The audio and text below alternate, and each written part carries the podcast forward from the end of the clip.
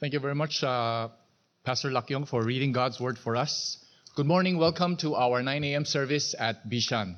Thank you for thank you very much for braving and coming uh, to our service uh, today. We continue uh, our series of studies from where we left off uh, from the book of Exodus. And so let me begin uh, with a message on a lesson on citizenship.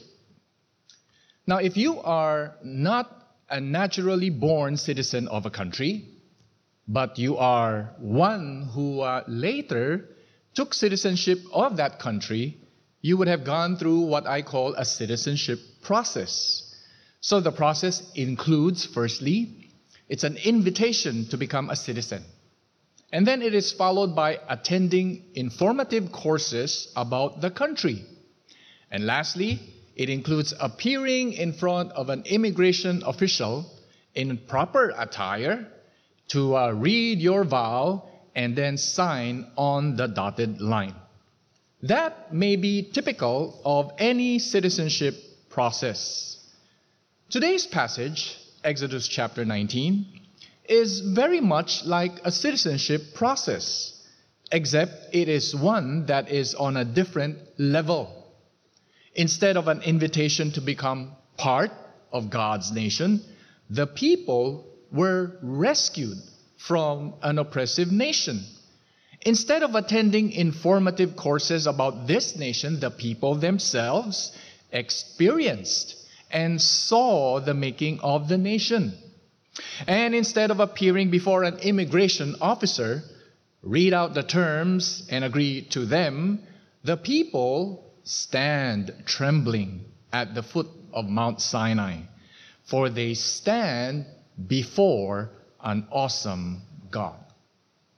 And so, what brings the people to Mount Sinai? Well, it is the last leg of the citizenship process of the people. So, if you follow the uh, sermon series from uh, Genesis to Exodus, today we begin what we call Season 3, Episode 1. Because as they do on Netflix, let me give you a, a quick uh, recap, uh, which they call Previously. So, first slide comes up. After God made a covenant with uh, Abraham, God disclosed to him what lies ahead of his descendants. They shall they shall become slaves for hundreds of years before God rescues them and punishes their oppressors. Next slide.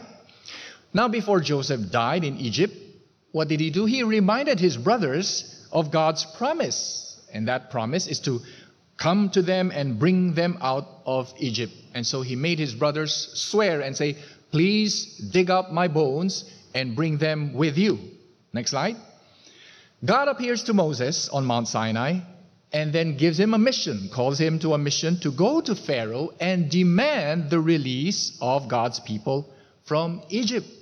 Next slide. And we read that Moses, he uh, felt inadequate for the job, and so God had to assure him of his company. He tells Moses, I will be with you. And God gives him a sign. He gives him a sign, and what is that sign? Which is when you have brought the people out of Egypt, you shall serve God on this mountain. Because he gave that calling on Mount Sinai. And so, what brings us to the people to Mount Sinai? Why are they here now at the foot of this mountain?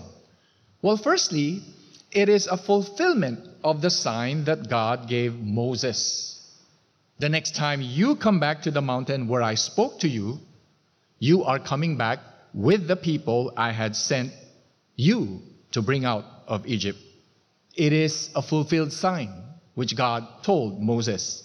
Secondly, the people are in Mount Sinai in order to serve God. The next time you appear on this mountain, you will all appear to worship me, says the Lord. So the people are in Mount Sinai because worship is the very reason why God brought them all out of Egypt. It is to serve Him, it is to worship Him. It is a citizenship process on a very different level for the people of God, for the people of Israel. uh, because it is not simply a gathering of a people for the formation of a new country or a new nation. It is God's gathering of a people to Himself in order to serve Him. And it begins with God's rescue. Verses 2 to 4. Next slide. We read that there Israel encamped before the mountain, while Moses went up to God. The Lord called to him out of the mountain, saying, Thus you shall say to the house of Jacob, and tell the people of Israel, You yourselves have seen what I did to the Egyptians, and how I bore you on eagle's wings and brought you to myself. There is, notice, no invitation. There's no invitation for the people to apply to join God's nation uh, because slaves trapped under the oppression of their masters, they have no capacity to respond to an invitation. What they needed was deliverance. They needed to be rescued. They needed to be freed from their oppressors. And that is what God did for Israel. That is what he did for the house of Jacob. He is like an eagle who swoops down to rescue a falling eaglet. God plucks his people out from the hands of the Egyptians, carrying them to safety, carrying them to himself. And so the eagle metaphor here sums up all the mighty works that God did in Egypt, which highlights his unmatched power against the powerful and wealthy Egypt. It highlights too God single handedly rescuing them with no contribution from any person or any Egyptian god. So Deuteronomy chapter 32, verse 11 makes uh, this case in point.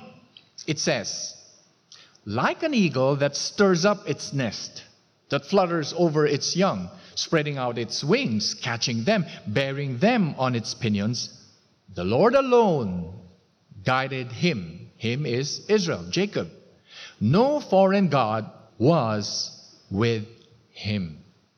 So there's an emphasis on how God did the rescue all by himself without any help from any foreign God.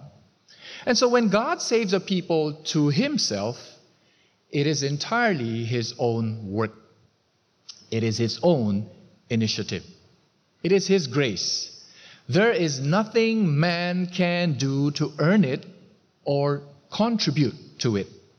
And so this teaches us an important truth about worship our worship of God today, my friends, is preconditioned on God saving us. It requires, firstly, His call for us to salvation. So it means that we do not come to Him like a consumer looking for a good deal, you know, uh, uh, from the many God choices on, on, on the shelf and deciding, okay, I'll decide to worship this God. Our worship of God is preconditioned on God saving us. We can only come to Him because He saves us to come to Him. Worship, my friends, is a result of God's work of grace. After saving a people to Him, what does God now do? God now issues a call to obedience. Because worship is all about obeying God. It is serving the God who rescued us. So, next slide, if you look at verses 5 to 6, God tells them after rescuing them, after reminding that He was like an eagle who rescued them, He now tells them, Now therefore, if you will indeed obey my voice and keep my covenant, you shall be my treasured possession among all peoples. For all the earth is mine, and you shall be to me a kingdom of priests and a holy nation. So, friends, Israel already had opportunities to uh, obey God, but we read from the previous chapters that instead of listening to God's voice, instead of uh, doing what was right in God's eyes, they did not listen to him. They did what was, what was right in their own eyes. They quarreled with Moses over water, and some of them refused to obey the Lord's command uh, uh, uh and went out on the seventh day to gather manna. Now, God is making it clear here in chapter 19 what worship entails. Obedience, friends. If they obey, then God's people will be his treasured possession among all peoples. Now, friends, whenever this phrase, treasured possession, appears in the Bible, almost always it is mentioned along with a call to obey God, to obey God's voice, with a call to keep his commandments. It is always mentioned with the word holy. The Lord God is holy. They are to be a holy nation.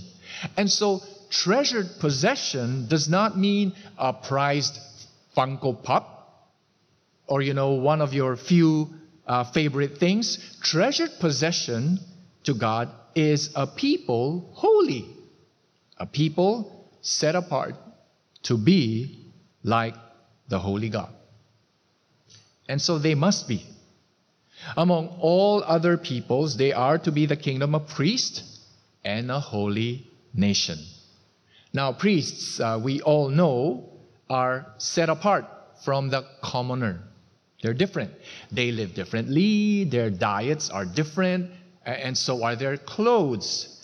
So, to be a kingdom of priests means that they are consecrated for God. It actually means that they have a distinct role. Priests, we know, they bring God's word to his people. They act as conduits between God and his people. So the call to obey and so become God's treasured possession, kingdom of priests and holy nation, is part and parcel of worship.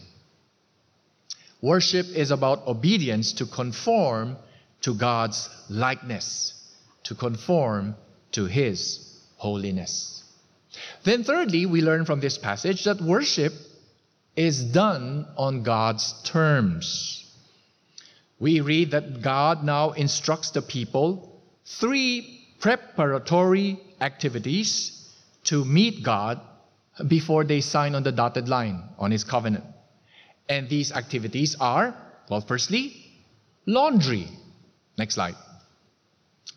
The Lord said to Moses, He says, Go to the people and consecrate them today and tomorrow, and uh, let them wash their garments and be ready for the third day. For on the third day the Lord will come down on Mount Sinai in the sight of all the people. Exodus chapter 19, verse 10 and following. Now, God, my friends, is not requiring a dress code uh, to come and meet Him. You know, much like a dress code is required in attending a function or going to a restaurant or going to a, a, a club. God's requirement rather pertains to cleanliness. Wash your garments, the Lord says. Why? Because the Lord is pure and clean, and those who meet him must be clean. So the psalmist understands this. Next slide. Psalmist in Psalm 24 says, Who shall ascend the hill of the Lord? And who shall stand his holy place, in his holy place? He who has clean hearts, clean hands, sorry, and a pure heart, who does not lift up his soul to what is false and does not swear deceitfully. So laundry because one needs to be clean to meet God. And then we read that the Lord gives them two days to prepare, right? Two days, and then He meets them on the third day. And you ask, why two days? Well, perhaps one needs more than a day to wash and dry his or her clothes in a time when there's no washing machine or dryer. But yes, but two days emphasize the solemnity and the importance of this meeting. Because this is not your hey, are you free uh, this afternoon for a cup of coffee? No. If you want to meet an important person, and here an important being, it requires booking a few days in advance. Laundry, two days. Now, second preparatory activity is described by the word boundary. Next slide. Boundary. He now says, Exodus 19, verse 12, and you shall set limits for the people all around, saying, Take care not to go up into the mountain or touch the edge of it. Whoever touches the mountain shall be put to death. No hand shall touch this person, but he shall be stoned or shot. Whether beast or man, he shall not live. So you ask, what's with this uh, boundary that God uh, requires? Well, God's holiness demands a distance, a distance kept between the holy God and sinful people. Hence, a boundary. Now, this tells us that God is not warm and cuddlesome. He is not huggable. He cannot be domesticated to our liking. You know, idols are like that, but not the Holy God. So, in the book of Revelation, John, the Apostle John, saw the vision of God in heaven. And what is he like? Well, he's surrounded by 24 elders, seated on 24 thrones. He's surrounded by four living creatures that had uh, a face of each own. One that looks like a lion, another one that looks like an ox, another like a face of a man, and another that looks like an eagle. The awesome sight tells you that God is not approachable like your neighbor next door, because your neighbor next door is approachable, isn't he? Uh, I am. At least that's what my neighbors thought, because when I was doing my renovation, they came in uninvited to look around the place. Because your next door neighbor is approachable. But you cannot invite yourself to meet God. There are layers and layers of security that you need to clear through. And should somebody break through that set boundary, he is toast whether man or animal. Boundary. Third preparatory activity is what I would call celibacy. Celibacy. So, Exodus chapter 19, verse 15. And Moses said to the people, Be ready for the third day, do not go near a woman. Now, women, take heart. The phrase do not go near a woman here is not in a way degrading women but rather it is a euphemism to mean abstain from sexual relations. Now, why is sexual abstinence commanded here in preparation to meet God? Well, I think of two possibilities. Firstly, sexual abstinence for a few days gives room for devotion. It gives room for devotion. You see, the Apostle Paul, he instructs the married, and he tells the married to abstain from sex temporarily. Why? So that they can devote for a time of prayer. Temporarily, after which they are supposed to resume sexual relations. You find that in 1 Corinthians chapter 7. Devotion in preparation to meet the Lord. Another possible explanation for sexual abstinence here is that God is revealing something about himself. You see, the God of Israel is unlike the Egyptian gods. The Egyptian bull god, for example, named Apis, for example, he is the god of fertility. Now, I'm not sure if it's a he or a she, but it's a god of fertility. And the worship of this god includes sexual acts. God is unlike the Egyptian god Apis.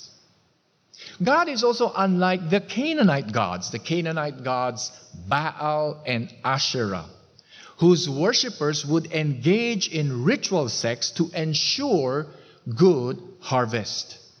We will read, in fact, later in Exodus chapter 32, a few weeks from now, when we preach from that passage, we will read of Israel falling into the sin of idolatry when they made the golden calf and offered a feast to it.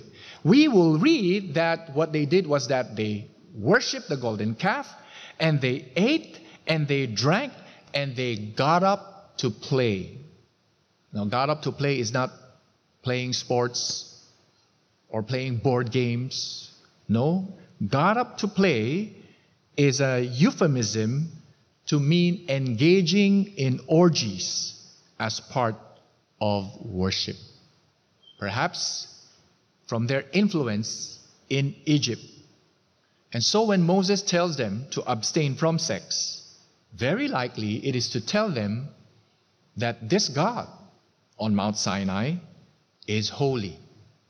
He is not like the gods your forefathers served in Egypt. He is nowhere near the gods of the Canaanites. So, laundry, boundary, celibacy. What do these tell us about God? Tells us that God is holy. And we worship him according to his terms, not ours. We worship him according to his holiness, not in accordance to pagan practices. So the third day finally arrived, and we read that it wasn't a fair weather day. Why do I say that? Well, there were thunders and lightnings and a thick cloud on the mountain. There was a very loud trumpet blast. Weather was so bad on Mount Sinai, so bad that the people they trembled. They trembled. The mountain was wrapped up in smoke because the Lord had come down on it in fire. We read that from verse 18. The whole mountain trembled greatly, we were told. And so you can, you can, you can say that uh, the Lord came down in full audio effects, video effects, and tactile effects. That scared every soul at the foot of the mountain. Now, let me ask you what's the most frightening natural phenomena that you have ever witnessed or seen yourself? Have you seen a volcano erupt? Have you been caught in the perfect storm? Have you felt tremors? I've experienced myself intensity 7.8 earthquake when I was a teen. The ground, it shook sideways. And then it stopped for a few seconds. And when it stopped, there was eerie silence, a silence that I've never heard before. And then the quake returned, and the ground moved up and down. Intensity 7.8. I remember seeing buildings around me dance with dust coming out from its surface and the gaps of the building as if an invisible hand, gigantic hand, was shaking the buildings. You know what was the first thought that came to my mind when I saw that frightening sight? It was not, hey, let me pull out my phone, you know, and capture this moment. It wasn't even, wow, what a sight. Let me try to enjoy this. The first thought that came to my mind during that frightening moment were the words, Lord, mercy, forgive me, save me. Why? Because you associate such frightening phenomenon to the Almighty God. It is frightening, frightening because it could be a prelude to the Lord's coming down. It is frightening because when God appears, we are toast. We are toast because He is holy and we are sinful. Why is God awfully terrifying here in Mount Sinai that the people trembled in fear? Well, it is because of sin. It is because of sin. You know that there are many things that scare the daylights out of us, but nothing compares to the fear of being found out and to the fear of being called into accounting. So during my school days, nothing scares me as much as being called into the principal's office. When the principal calls my name over the classroom speaker, Adrian Munoz, come to the office. I should tell you that sometimes his voice made me piss in my pants. I kid you not. Because my sins had been found out. And now I am called into accounting. God is terrifying because He is holy and we are sinful. And that is why when Adam and Eve sinned against God by eating the forbidden fruit, what did they do? They hid from God. They hid. And that was the first ever recorded fear in the Bible. They were frightened because God is holy and they have sinned against him. And so when the Lord descended on Sinai in smoke and fire and trumpet blasts, boy, it scared everybody. Even after even after they've made necessary preparation ar- arrangements for the past 2 days, even after they've told Moses, "All the Lord that has spoken, we will do." When God finally shows up, their knees knocked. How are they going to worship an awfully terrifying God? Awfully terrifying because of their sin. How? Well, they need a mediator. Next slide. Exodus 20, verse 18 to 19.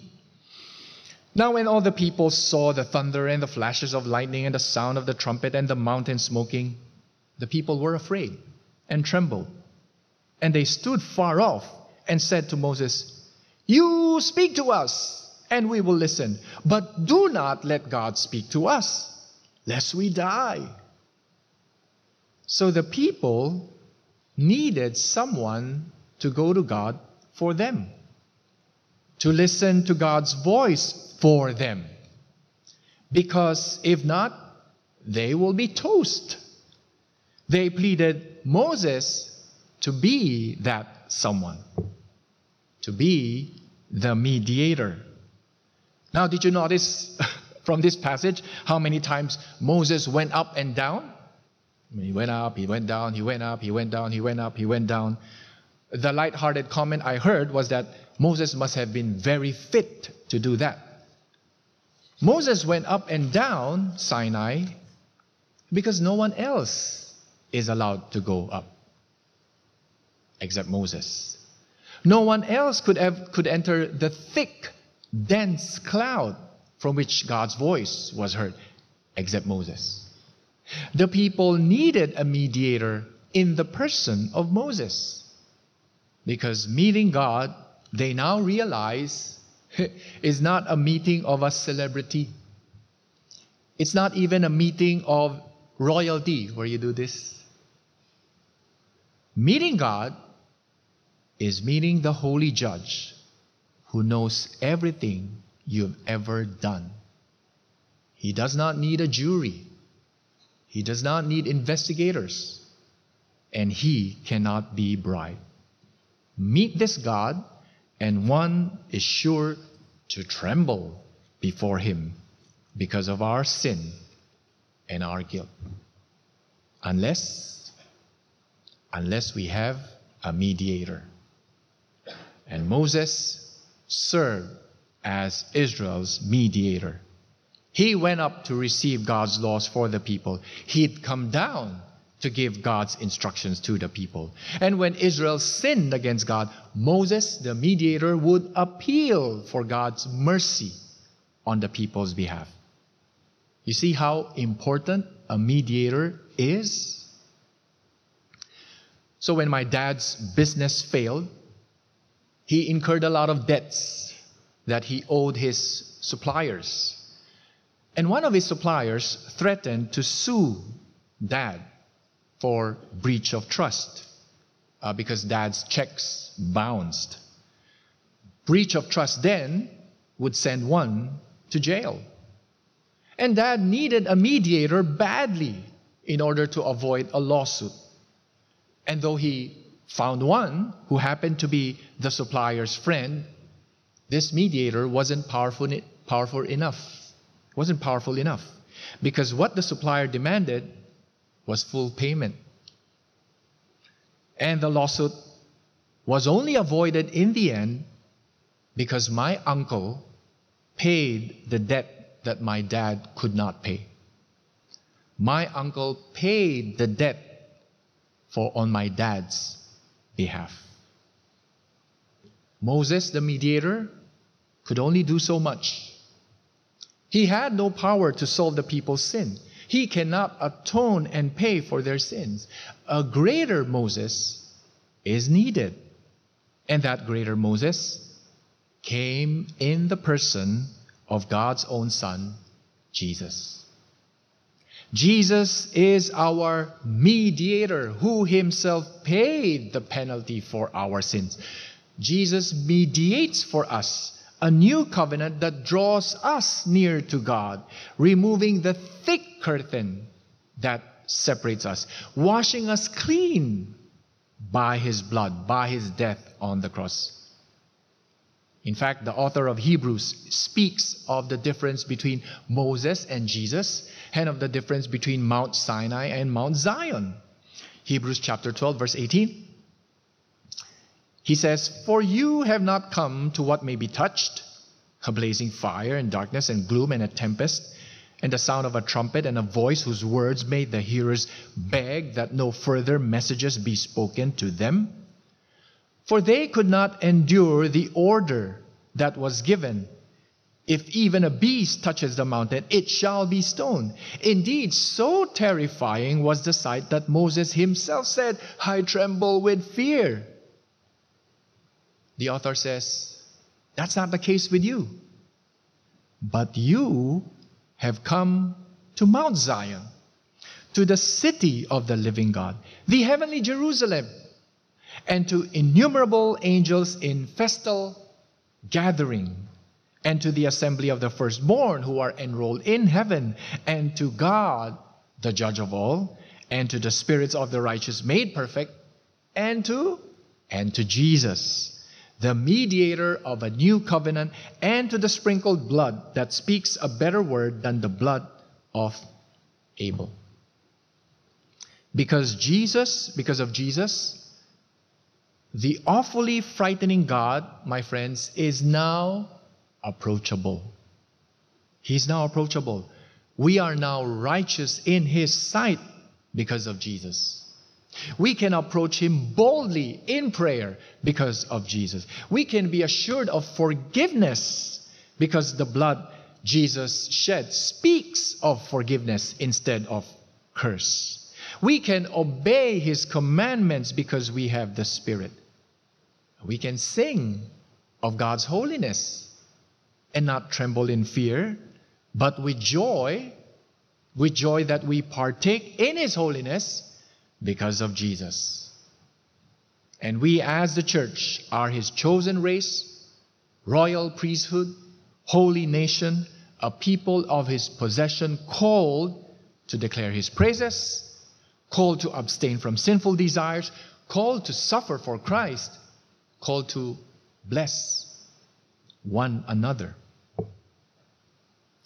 So, my friends, this passage has indeed something to teach us about God's grace. Now, friends, there's been misleading teachings going on around that promote what is called hyper grace. Have you heard of that? Hyper grace. Hyper grace teaches that the Christian life is lived effortlessly. Effortlessly. Hyper grace teaches that, uh, uh, that God's laws are bad and are detrimental to one's growth.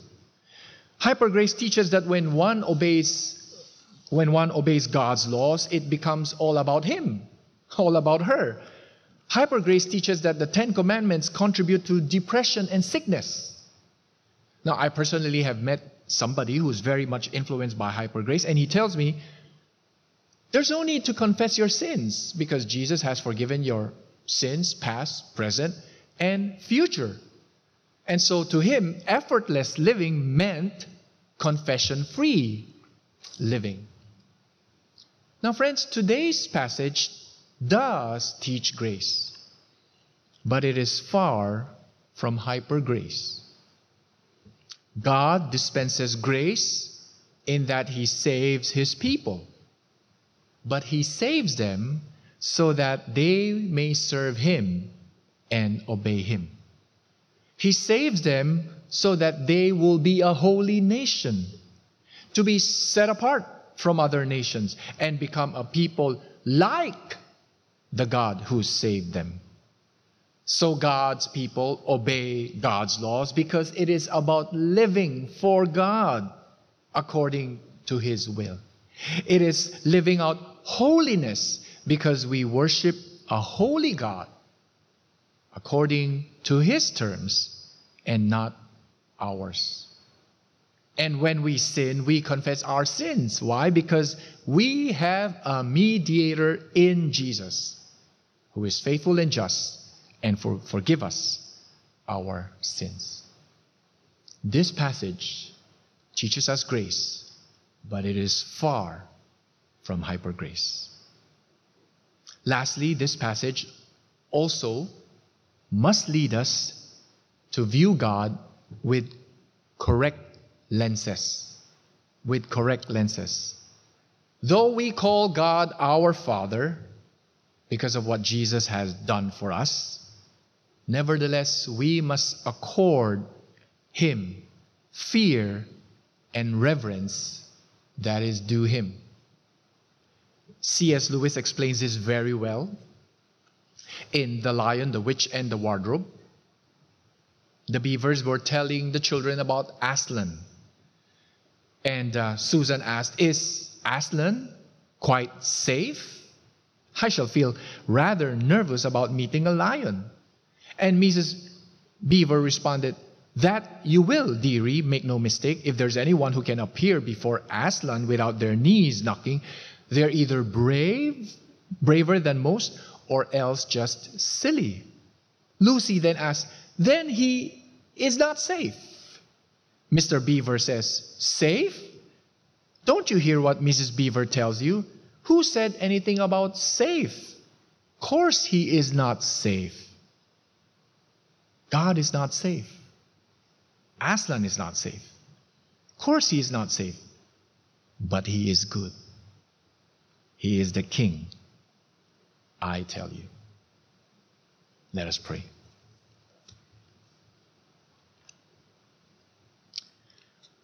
Lord, we ought to be terrified of you because of our sins.